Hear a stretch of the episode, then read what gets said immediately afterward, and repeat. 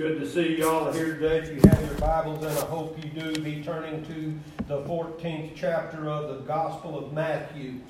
The 14th chapter of the Gospel of Matthew. This is going to be a very familiar story to you. We'll begin to read here after a while. But I've got something that was handed to me a while ago that I would like to share with y'all today.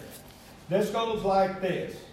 A little old lady had just returned home from an evening church service when she was startled by an intruder. And she, as, as she caught the man in the midst of robbing her home, she said, yelled, Stop, Acts 2.38. That's the one that goes repent and be baptized in the name of the Lord so that your sins may be forgiven.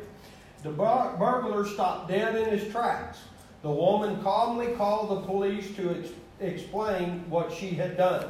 As the officer cuffed the man to take him in, he asked the burglar, Why did you just stand there? All the old lady did was yell, Scripture. Scripture, replied the burglar, stunned. She said she had an axe and 238.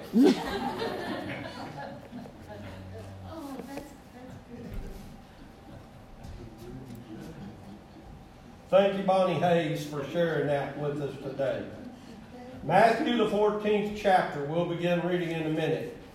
I want to share with y'all this evening what I believe to be Jesus' favorite word. Now, we find this word throughout the Old Testament, we find this word throughout the New Testament, and I lift up for your consideration today that Jesus' favorite word was and is come. Come. For example, in Matthew 4:19, Jesus told the disciples, "Come, follow me." In Mark 10:14, Jesus told the little children, "Suffer the little children to come unto me." In, a, in Isaiah 55:1 as well as John 7:37, Jesus says to all those who are thirsty, they are told to come. In Matthew 11 28, Jesus tells all who are weary and heavy burdened, they are told to come. In Luke 14 17, Jesus tells all those who are hungry to come to the banqueting table. In Mark 6 31, Jesus invites all those that need rest to come. You remember in Luke 19:5 when Zacchaeus had climbed the sycamore tree. Jesus told him, "Come down, make haste."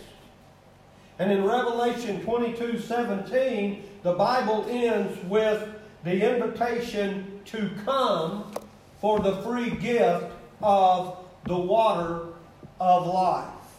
If you have your Bibles today, open them to Matthew, the 14th chapter, and I'm going to begin reading in verse 22. This is going to be a very familiar story. Y'all there? Amen? Amen. And straightway Jesus constrained his disciples or compelled his disciples to get into a ship and to go before him unto the other side while he sent the multitude away.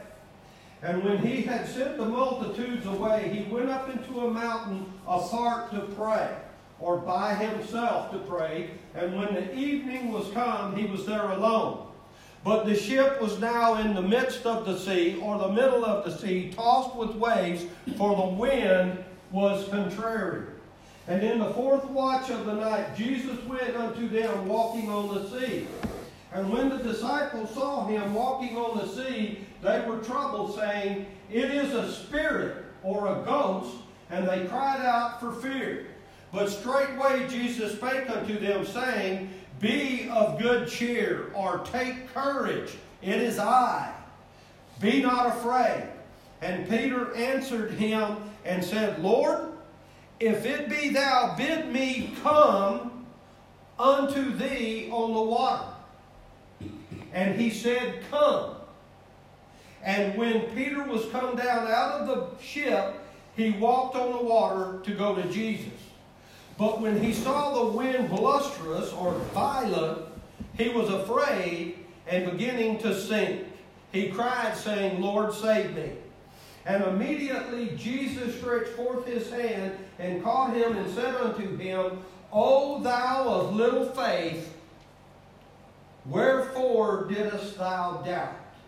And when they were come into the ship, the wind ceased. Then they that were in the ship came and worshipped him, saying, Of a truth, thou art the Son of God. Keep your Bibles open there. We're going to be looking at this text plus some other scripture here in a minute. Let me visit with you today about Jesus' favorite word. Now, in our text, we find that Jesus had just got done with the miracle of feeding the 5,000. Matthew, as well as John, in their gospel writings, begin telling this narrative that they, they tell us that after Jesus feeds the 5,000, they want to make him king. And because of that, this is why Jesus made his disciples enter into a boat and head to the other side. You know, some of the most important lessons that you will learn, that I will learn in this life, will come after a mountaintop experience, after a great spiritual victory. You remember Elijah, he was up on the mountain, and the next minute he was running from Jezebel. Oftentimes, we too after a spiritual mountaintop experience, it is followed by a crash in the valley. Let's piece together what was taking place in this scene that unfolds in front of us by comparing Matthew, Mark, and John's. Uh, each one of them wrote about this exciting event, and, and let's look at the relation between the three. You recall we just read in Matthew 24 and 25 there in chapter 14, the boat was in the middle of the sea, tossed by the waves, for the wind was contrary. Now in the fourth watch of the night, Jesus went unto them walking on the sea. And Mark, he wrote in 648, then he saw them straining at rowing, for the wind was against them. John wrote in John 6:19, so when they had rowed about three or four miles, they saw Jesus walking on the sea and drawing near the boat, and they were afraid. All three of these counts, when you put them side by side, give us a picture. And that picture is that it's late, it's dark, it's stormy, and Jesus is not with them. Now, remember with me, the last time that they had a storm of this magnitude, when they were in the boat out in the sea, Jesus was with them. You remember that, that he was in the back behind her part of the boat asleep. You recall that. But he was with them. And, and, I'm sure at this point in the text, while they're out there in the middle of this storm, they're, they're asking themselves, where is he? Where is he? Why isn't he here? Well, that's what Satan does to us all the time. Where is Jesus at in your storm? You know, Jesus said he would never leave you. He would never forsake you. But where is he? Satan is saying to us, it looks like you're going through some terrible times, some difficult times, some hard times, some rough times. And where is Jesus in all of this that you're going through? You see, the devil wants to make us think that Jesus has abandoned us during the storms and the trials in our lives. But Jesus is going to teach us, as well as Peter, a very valuable lesson. Whether we can see him or not, whether we can sense his presence or not, nevertheless, Jesus is always with us. Now, here they are out there in the middle of the ocean in this storm. And Jesus already knew they were struggling, that they were, were trying to row in the storm. Matter of fact, truth be told, Jesus is the one that sent them out there. Do you remember that? We read that. Jesus told them, get in the boat and go to the other side. So he sent them into the storm. I tell you that to say this Jesus is always interested in revealing more about himself to us. But here's the thing for him to do that, he has to put us in situations that make us uncomfortable. For instance, we cannot know that Jesus is a great physician unless we need healing. We, we can't know He's the great provider until we're in need. We can't know He's the great Redeemer until we realize that we need to be rescued. We cannot know He's the great Comforter until we have turmoil in our life. And the Bible tells us that immediately Jesus made these disciples get into the boat and go ahead of him to the other side while he went back and dismissed the crowd. Now, after he dismissed the crowd, the Bible says that he went up on the side of a mountain to pray by himself. When evening came, he's there all alone, but this boat is already out there in the middle of this lake. It's a considerable distance from land, three or four miles, and the wind is buffeting, uh, and the waves are buffeting uh, against this, this, this boat. But I want you to notice something. Their struggle did not go unnoticed. Jesus apparently was watching everything that happened to them from his perch up there on that mountainside. And this should serve to teach us that when tough times in life comes, when storms break and we think we're going down, Jesus is watching. You know, when, when we get those phone calls in the middle of the night, you ever had one of those? About 2 o'clock in the morning? Nine times out of ten, it is never going to be good news.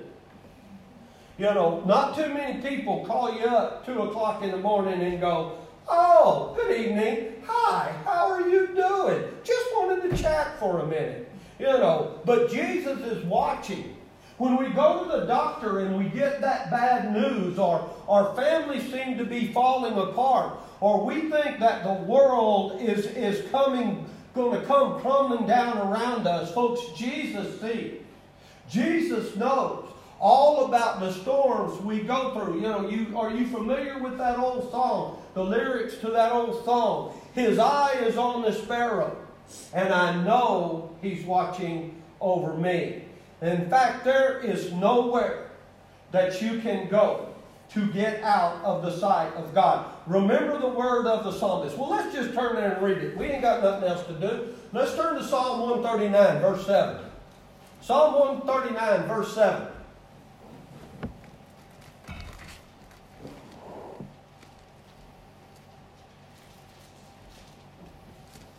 The 139th Psalm, um, verse 7. Y'all there? Amen? Amen. Mm-hmm. 139 7. It says, If I ascend to heaven, thou art there. If I make my bed in hell, behold, thou art there. If I take the wings of the morning and dwell in the uttermost parts of the sea, even there shall thy hand lead me, and thy right hand hold me. Here's the good news Jesus did not just watch. He did not just watch. He did he just didn't see what they were going through. You know, he acted. He acted. Now go back to go back to our text. Get out of 139 and go back to our text. Because Jesus did not just watch. He, he didn't just see what they were going through, but he acted. It says that he came down from that mountainside. He came down and he walked across the surface of those stormy waters.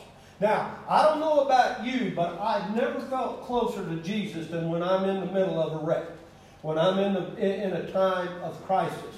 You know, he doesn't just notice my problems, but he acts.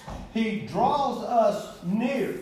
He does not leave us alone in the midst of our struggles. He does not say, Well, you got yourself into this mess because all the bad things you've been doing, so get yourself out of it.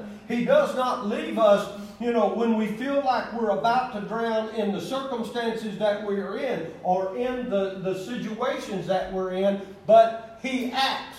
He comes to our rescue. He, he comes to see about us time and time and time again. And he promises never to leave us and never to forsake us. And he don't. We also learn from this text that Jesus has a way of showing up and doing the unexpected. Listen to me now. You think with all that Jesus has done in this short period, you know, uh, uh, of here on earth, we would stop being surprised by the fact that he does do ministry and shows up in ways we don't expect. You remember with me in the Gospel of John, the fourth chapter, you remember when Jesus talked to the woman at the well? Y'all remember that? Better shake your head yes, or you're going to have a sermon coming. John 4, he's talking to that woman at the well. Well, how, how, how could he do that? How could he do that? You know, it, it was unacceptable to speak to a woman at that time. You know, and, and, and to a hated Samaritan woman, that even made it worse. You know, if you look at that passage, you will see a word that told the disciples' reaction to this. In one word, it was surprise. They were surprised that Jesus would do that.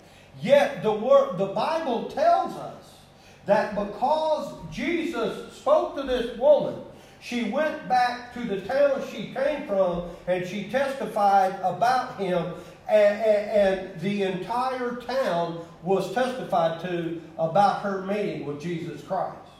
You remember Jesus went to the house of the dead child, and he tried to convince everyone that the child was just sick. And what did they do? They mocked him.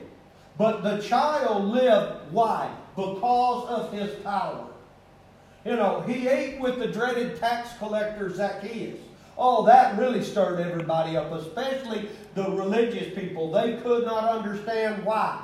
How could he pollute himself by eating with a sinner such as a dreaded tax collector? Yet Jesus brought salvation to Zacchaeus' entire household because of that day. You know, he healed on the Sabbath. And people were asking, how could he heal on the Sabbath? Could it be because there were people that needed his touch and it just happened to be the Sabbath day? Or, you know, and, and here's the other thing Jesus had just done the miracle of feeding 5,000 people. He had five loaves of bread and he had two fishes. And what did he do? He told the disciples to feed the crowd. You see, how, how could this be done? What they did, they placed this situation in the hands of Jesus. And the amazing thing is, the Bible tells us that they had food left over. If I'm right, it was 12 basketfuls. So, he did so many miraculous things. Even on this day, we see him walking on the water. And, and, and the thing about it is, the disciples had seen Jesus do all of these miraculous deeds. And they had seen him work un, in unconventional ways. Yet when they saw him walking on the water, they did not know who it was. What did they say? Oh my goodness, it's a ghost. Here we are out in the middle of this lake being tossed and thrown everywhere by all this wind. The rain poured down and now we're going to get eaten up by a ghost. What are we going to do? Even though, even though Jesus had promised to return to them they still did not recognize or understand that it was Jesus. He said he would return to them on the other side, yet they didn't think this could be Jesus. Now, let's be honest. They figured that meant that he would walk around the lake or something. You know, we figured just like the disciples, that meant they would see Jesus sometime in the morning because it would take him a while to get there. But Jesus did what he always did. He surprised them. He did the unexpected. He worked in a way more powerful and more unconventional than they could even begin to imagine.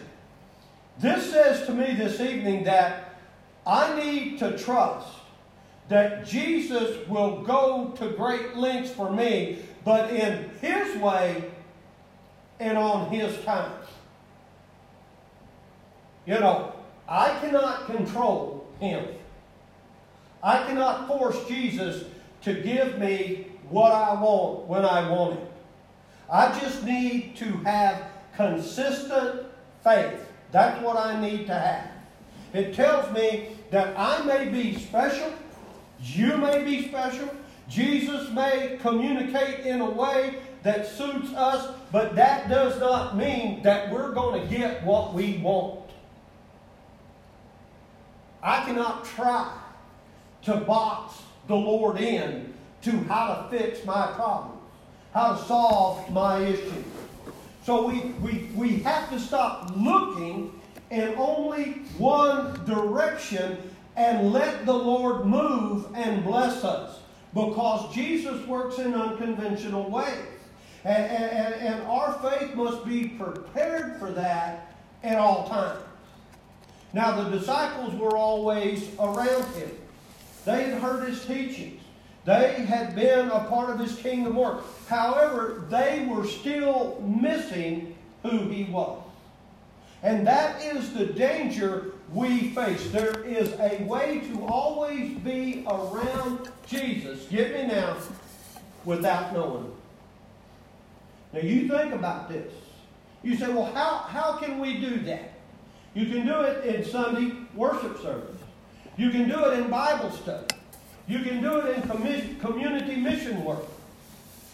You know, all of them things are good things, but there is a way for us to be around all those good things without really getting to know the best thing, and the best thing is Jesus Himself. Amen. He's right there before our very eyes, but we completely miss Him. The danger is maybe we're serving Jesus and we know all about Him, but we really don't know Him. In a very real way, we're in this boat with the disciples today, trying to make headway from and through the storm. But then, in the midst of the storm, the disciples not understanding and their hearts still doubting, Jesus walks up to them on the water. Ladies and gentlemen, we need Jesus to walk on the water today. Amen. We need that. Sometimes we think that the only way that that that that we can come near, that Jesus can come near to us, is when we're living in perfect faith and perfect obedience. If we're having time in His Word every day. If we're sharing the gospel with others and not sinning, I want to tell you something. Jesus will cross any barrier to meet us. Most of those barriers are barriers that we have put up ourselves, that we have constructed. He will come not just when we're living in obedience, but also when we are in the darkest times and the darkest struggles that we can be in. Ladies and gentlemen, you cannot get so far away. You cannot get so far down. You cannot get so far away from any kind of hope that Jesus Christ can't pick you up out of the muck and the mire, put his arm around you, and say, There is still enough left to salvage, and I'm going to help you. Amen. You can't do that. But our text says that Jesus comes to them, and when was it? It was the fourth hour or the fourth watch of the night. That means it, it, it, would have been the last few hours of the night prior to daylight. We're talking like 3 a.m. to 6 a.m. in the morning. And the disciples saw Jesus walking toward them on the water, not realizing who he was. What did the Bible say? They cry out and say, It's a spirit. That's what they thought. They were terrified. Someone cried out, It's a ghost. Well, that's wrong, but it wasn't really a bad guess. But after all, It's not every day that you see someone strolling across the lake in the middle of a storm. And here he was. They were terrified of this figure approaching them in the middle of the sea. But what does the Bible say? Jesus spoke to them immediately. And look what he says. He says, Be of good cheer. It is I. Do not be afraid. Now, this next point really fascinates me. I don't know what y'all think about that, but I think that's a very strange statement. Do y'all not find a certain amount of oddity about that? The disciples have been in the midst of this severe storm. They have rowed all night. They are exhausted. And now they're fearful because they believe that they see a ghost slash spirit walking up to them on the water. I imagine they're thinking, well, this is how it's going to end for us right here, right now. Or I, imagine they're thinking, this ghost has come to usher us into the next life. Or maybe they were thinking, this spirit is coming for their very souls because they're not going to make it out of this storm alive. And here Jesus utters this very strange uh, uh, uh thing. He says, Be of good cheer. You know, and that's what the King James uh, that I read to you from says, Be of good cheer. Uh, and, and, and you may not realize that, but that is a command from Jesus. Be of good cheer. Cheer comes from a Middle English word meaning move. So the phrase literally means instead of be of good cheer, he's saying be in a good mood. Be in a good mood. You know, in, other translations it says take courage or take heart. But Jesus used that expression seven times in the New Testament. And every time he used that, be of good cheer, it was an imperative or it was a command. Now, be of good cheer. Think about that. Now, I told you that meant be in a good mood. Whether you realize it or not, that might be one of the hardest commands of Jesus to keep. Now, let me explain what I mean. It's hard to be in a good mood when the pressures of life start weighing you down. But listen to me. If he expects his disciples to take heart when they lived in poverty, when they were pressed down by Roman dominance and harassed by the legalism of the Sanhedrin and the Pharisees, he expects us to take heart today. You know, disciples are fearing for their lives in this story. Jesus says, check your mood. When you're down to your last dollar and you don't know what to do, Jesus is saying, check your mood. When you, are at, when you are at odds with your neighbor, can't get along, Jesus is saying, check your mood. When you're facing that judge Monday morning, hoping he don't throw the book at you, Jesus is saying, check your mood. When you have been laid off from that good paying job, Jesus says, check your mood. When you're in the farming and ranching business, and, and it seems like it's never going to rain again, Jesus says, check your mood. When others are hard to get along with, Jesus is saying, check your mood. You see, we, we have here a word of comfort to some terrified believers who were where the Lord had sent them. Now, I want you to think about this. They had been willing to put out to sea. Though it was probably calm enough at the time to do that, they did not want to leave Jesus. So he constrained them to go. He compelled them to go. And thus their sailing was not merely under his, his sanction, but it was by his express command. Get in the boat and get out of here. So they were in the right place. They were where Jesus told them to be, but yet they met with a terrible storm. This is what we need to recognize in this command of Jesus to be of good cheer. The disciples were in the right place, exactly where they needed to be. They were where Jesus had told them to go. Now they needed to be in the right position. Uh oh. What's that mean? Well, oftentimes we are where we're supposed to be. We are where Jesus tells us to be, but we're out of position. Why? Because what did I tell you all ago? To check your mood? Our mood is incorrect. What am I doing here in church on a Wednesday night when I could be sitting at the house? Why do I go to that revival in church that lasts a week? We do the same thing every year.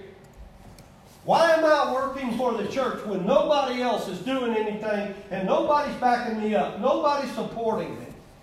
Why am I doing this for the church? No one appreciates what I do. I work so hard. When we are in the right place where God told us to be, our position, our mood is not right to receive God's blessing. Here's a footnote before we examine the final point of the evening. So they were where Jesus told them to do. They found themselves in the deepest of peril. They're desperate. And you must not think, get me now, you must not think that you are in the wrong position because you are in trouble. Do not consider those adverse circumstances that you're going through as proof that you have missed your road. For they may even be the evidence you are in a good old way since the path of believers is seldom without trial. You know, you, you would do well to embark, to leave the shore. But remember, though your Lord has insured the vessel and, and has guaranteed that you will reach your haven, nowhere does he promise that you're going to sail on a sea of glass.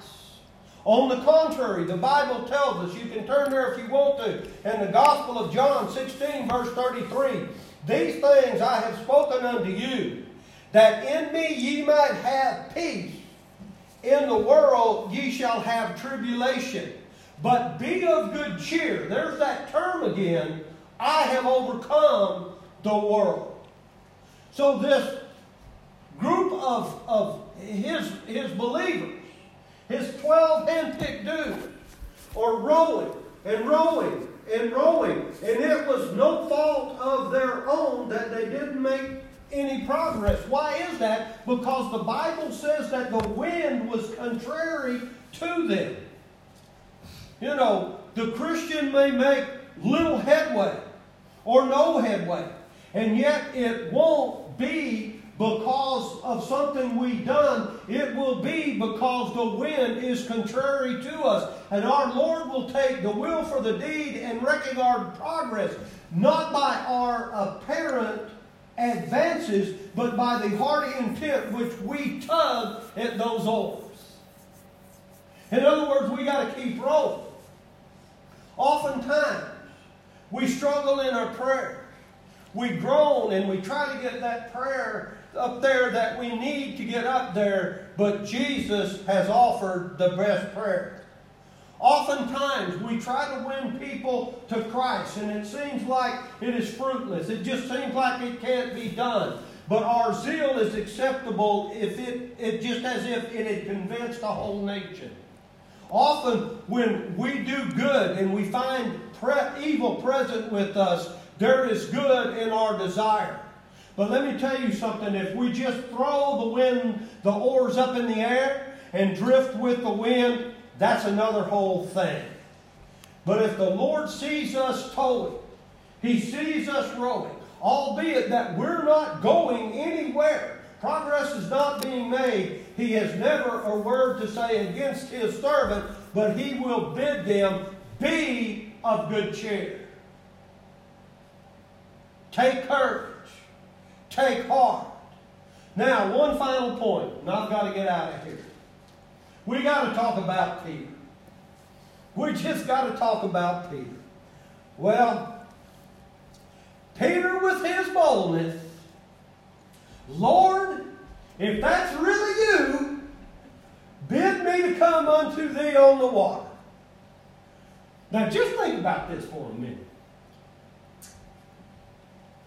Peter asked to get out of the boat. Gerald, I don't know about you, but if I'm in a perfectly good boat and there's a storm and wind blowing and rain pouring down, the last thing I'm going to do is get out of the boat. That's, that's like, I think people are crazy that go to jump out of an airplane to parachute. I don't see no reason to jump out of a perfectly good airplane. And if I do, I'm going to grab a set of jumper cables because I ain't never got a set out of my toolbox. They didn't get hung up on something before I got them out of there.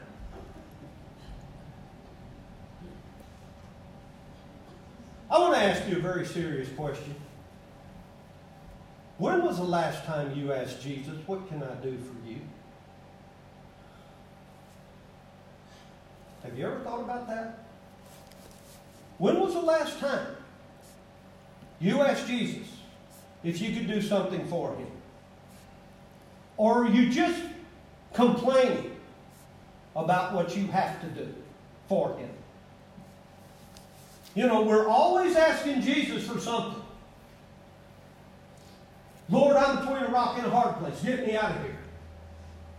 Lord, I'm in financial trouble. Help me out. Lord, I'm sick. Help me get well. Don't you think it's about time for us to say, Jesus, what can I do for you? Now, you notice what Peter does here. You notice it says in the Bible that little itty bitty word, if. If it is you, Lord. In other words, this was not doubting that it was Jesus. This was said in an attempt to ensure that Peter does not get ahead of Jesus. You know, perhaps because of the wind, Peter couldn't really recognize Jesus' voice. Perhaps because of the rain that was beating down on the waves, it distorted the voice of Jesus. But Peter has enough sense to wait long enough and recognize that it is Jesus that he's talking to. You know, we have to learn how to identify the voice of the Lord before we're sent out. You know, a lot of times we'll, we'll blame Jesus for a whole lot of stuff, a whole lot of things that he never said. You know, we falter and we fail because we went out, we responded to the wrong voice. The Bible tells us in 2 Corinthians 11 14, and no marvel, for Satan himself is transformed into an angel of light. Peter says, if.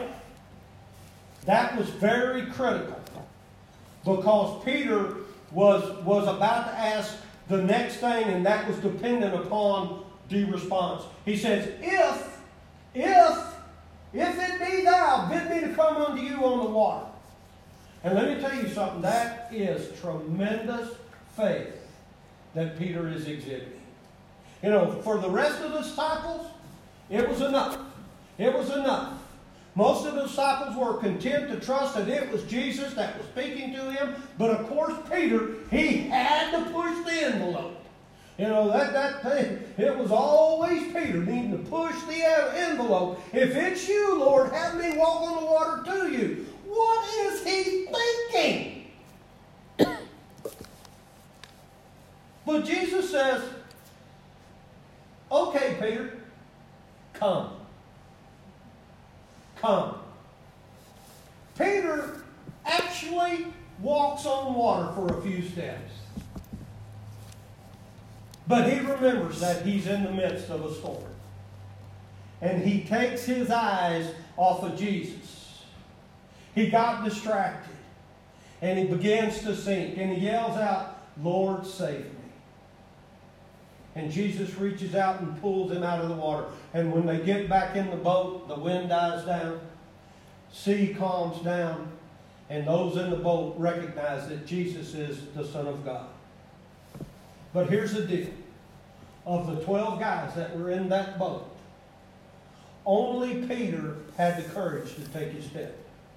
And here's the thing he knew it was going to be tough. He knew that something supernatural was going to have to happen. He knew that, that in order for him to be successful, that, that Jesus was going to help him. But he's sitting there looking, he sees Jesus standing out there on the water. Come on, Peter. Peter thinks, well, if Jesus can do it, there's a little ray of hope for me. Even though his name means rock, which they generally sink in the water, Oh, y'all come on, loosen up. That was better than that.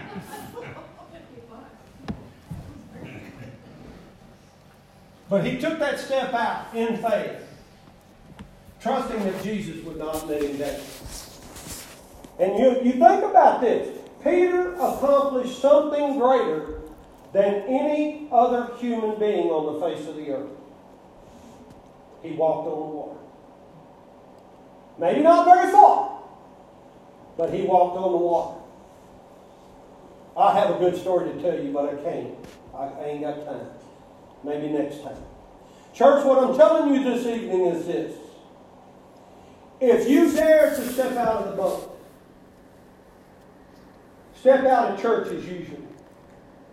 Step out of that pew and trust Jesus to supply the power.